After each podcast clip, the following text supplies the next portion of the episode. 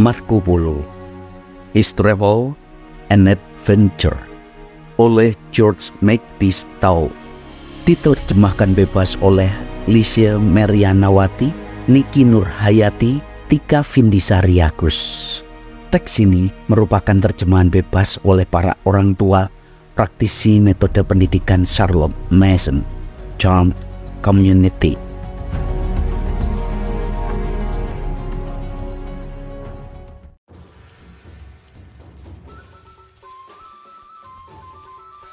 7 Minggu ke-13 Merupakan pemandangan yang luar biasa untuk melihat begitu banyak abdi dalam, tentara, bangsawan, wanita, dan pelayan saat memadati jalan raya sejauh mata memandang dan menyebar ke dataran di luar Sandu atau Sanadu yaitu Shangdu di masa modern. Saat Marco memandangi iringan-iringan besar, termasuk ribuan demi ribuan orang Tartar berkulit gelap yang mengenakan berbagai macam kostum cerah ceria, seolah seluruh penduduk kota besar sedang pergi mengosongkan rumahnya dan beranjak pindah ke lokasi baru. Di satu sisi, dia melihat barisan panjang gajah besar Barisan itu sangat panjang hingga dia tidak bisa melihat ujungnya di kejauhan. Masing-masing gajah dihiasi dengan hiasan bordir yang berat dan tandu tertutup yang tinggi. Dan beberapa di antaranya membawa tumpukan barang dan perbekalan yang sangat banyak. Di dekatnya ada iring-iringan lain yang terdiri dari unta Mongol dan unta Arab, yaitu unta yang berpunuk satu, yang berjalan dengan tenang, sabar memikul beban mereka yang berat.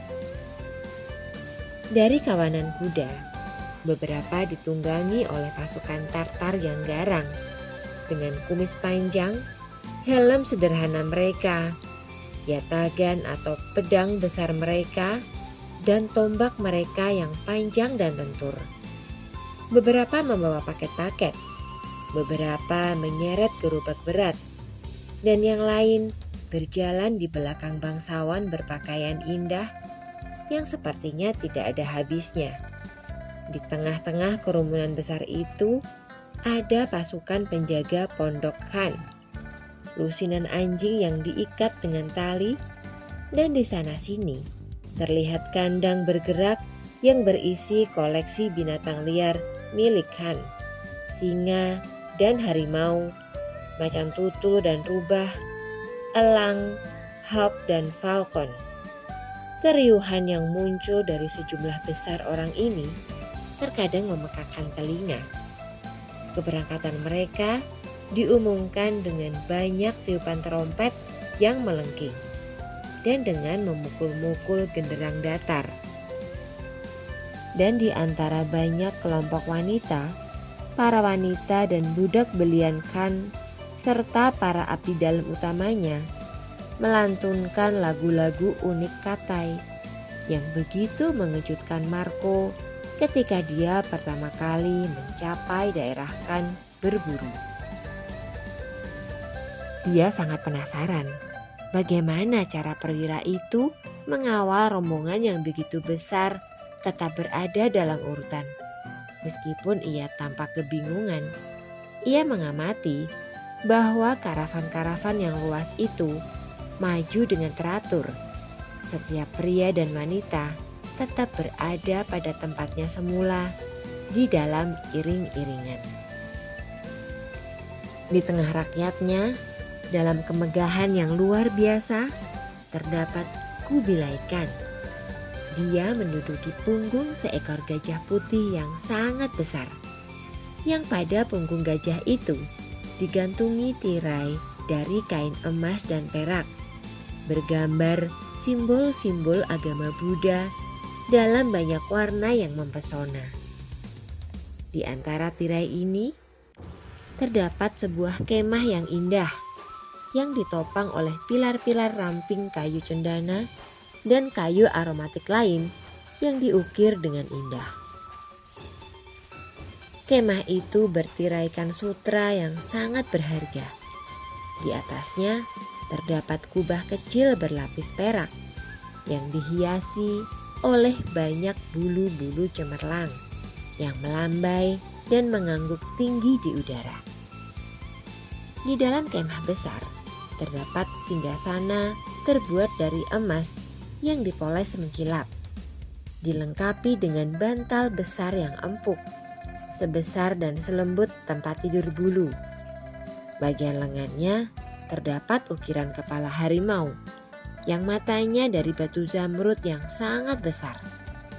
Di atas tahta ini duduk atau lebih tepatnya berbaring Raja Katai yang perkasa. Sungguh suatu kesempatan yang baik dapat mengamati pejuang sekaligus raja yang sangat terkenal ini. Dengan tinggi dan perawakan sedang, kulit gelap kubilaikan terlihat jernih dan lembut. Di pipinya, rona samar memberikan warna yang kaya pada wajah ekspresifnya. Wujudnya sempurna dalam ukuran tubuhnya. Ia seolah dituang dalam cetakan terbaik dari sosok laki-laki. Dia lincah dan atletis, ototnya kuat, cepat dan bersemangat dalam tiap gerakan. Matanya yang gelap dan besar bersinar dengan energi dan sifat baik hati. Hidungnya tidak tebal dan besar seperti kebanyakan orang sebangsanya, namun lurus dan tegas. Bibirnya tebal, sensual, dengan garis indah dan penuh ekspresi. Jenggot hitam pendek mengkilat dengan sedikit warna abu-abu menggantung dari dagunya yang bulat dengan kumis hitam tipis menghiasi bibir atasnya. Di telinganya tergantung anting-anting panjang dari mutiara berbentuk air mata dan jubah serta ikat kepalanya dari sutra terpadat dan paling berkilau. Di atas bantal, di salah satu sisikan, duduk seorang gadis muda yang cantik, salah satu yang termuda dan paling dicintai dari banyak istrinya. Sementara di sisi lain tahta, duduk dengan anggun macan tutul kecil, hewan peliharaan favorit Khan yang dirantai ke kaki singgasana. Di sekeliling gajah yang mengangkutkan, ada gajah-gajah lain yang membawa istri dan abdi dalam utamanya yang secara terus-menerus dikipasi oleh budak-budak mereka yang berkulit kehitaman dengan kipas yang terbuat dari bulu merak dan diikat pada tiang panjang di punggung gajah yang tingginya mencapai ke tandu dari tanah.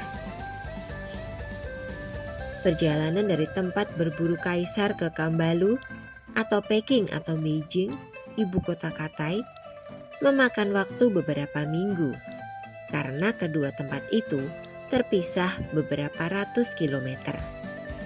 Kan dan rombongan besarnya berjalan dengan santai karena mereka memiliki banyak waktu.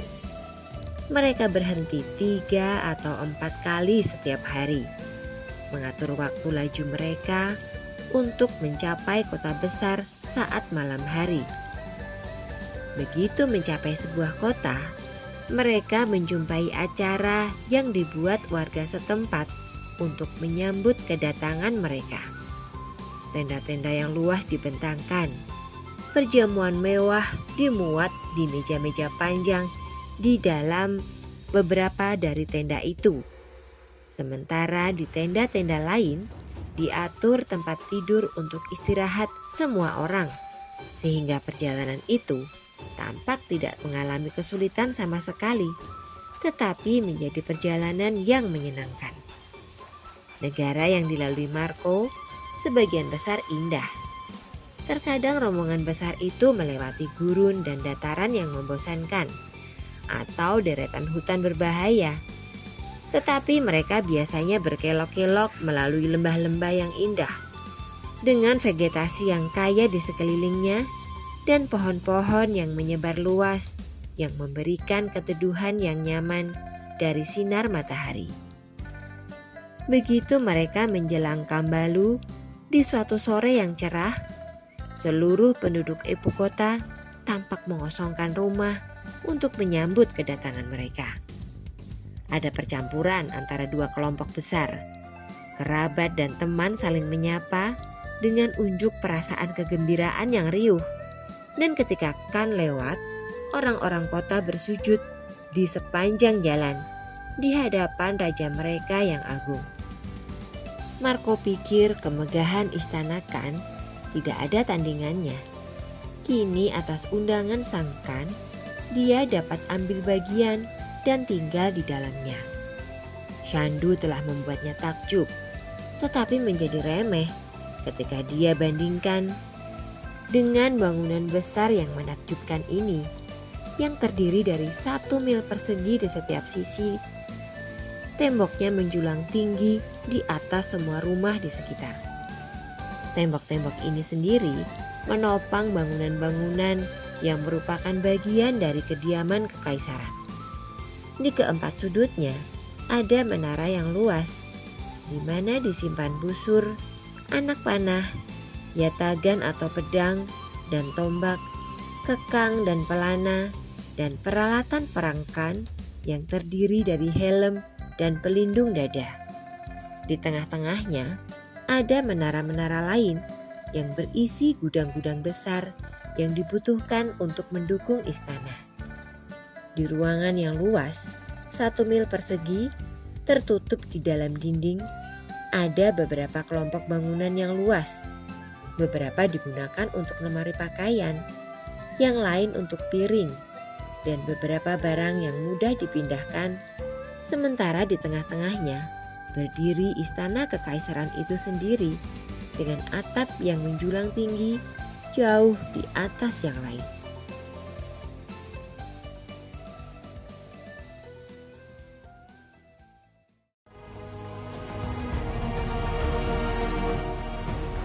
Bagaimana? Menarik bukan? Selamat mengikuti.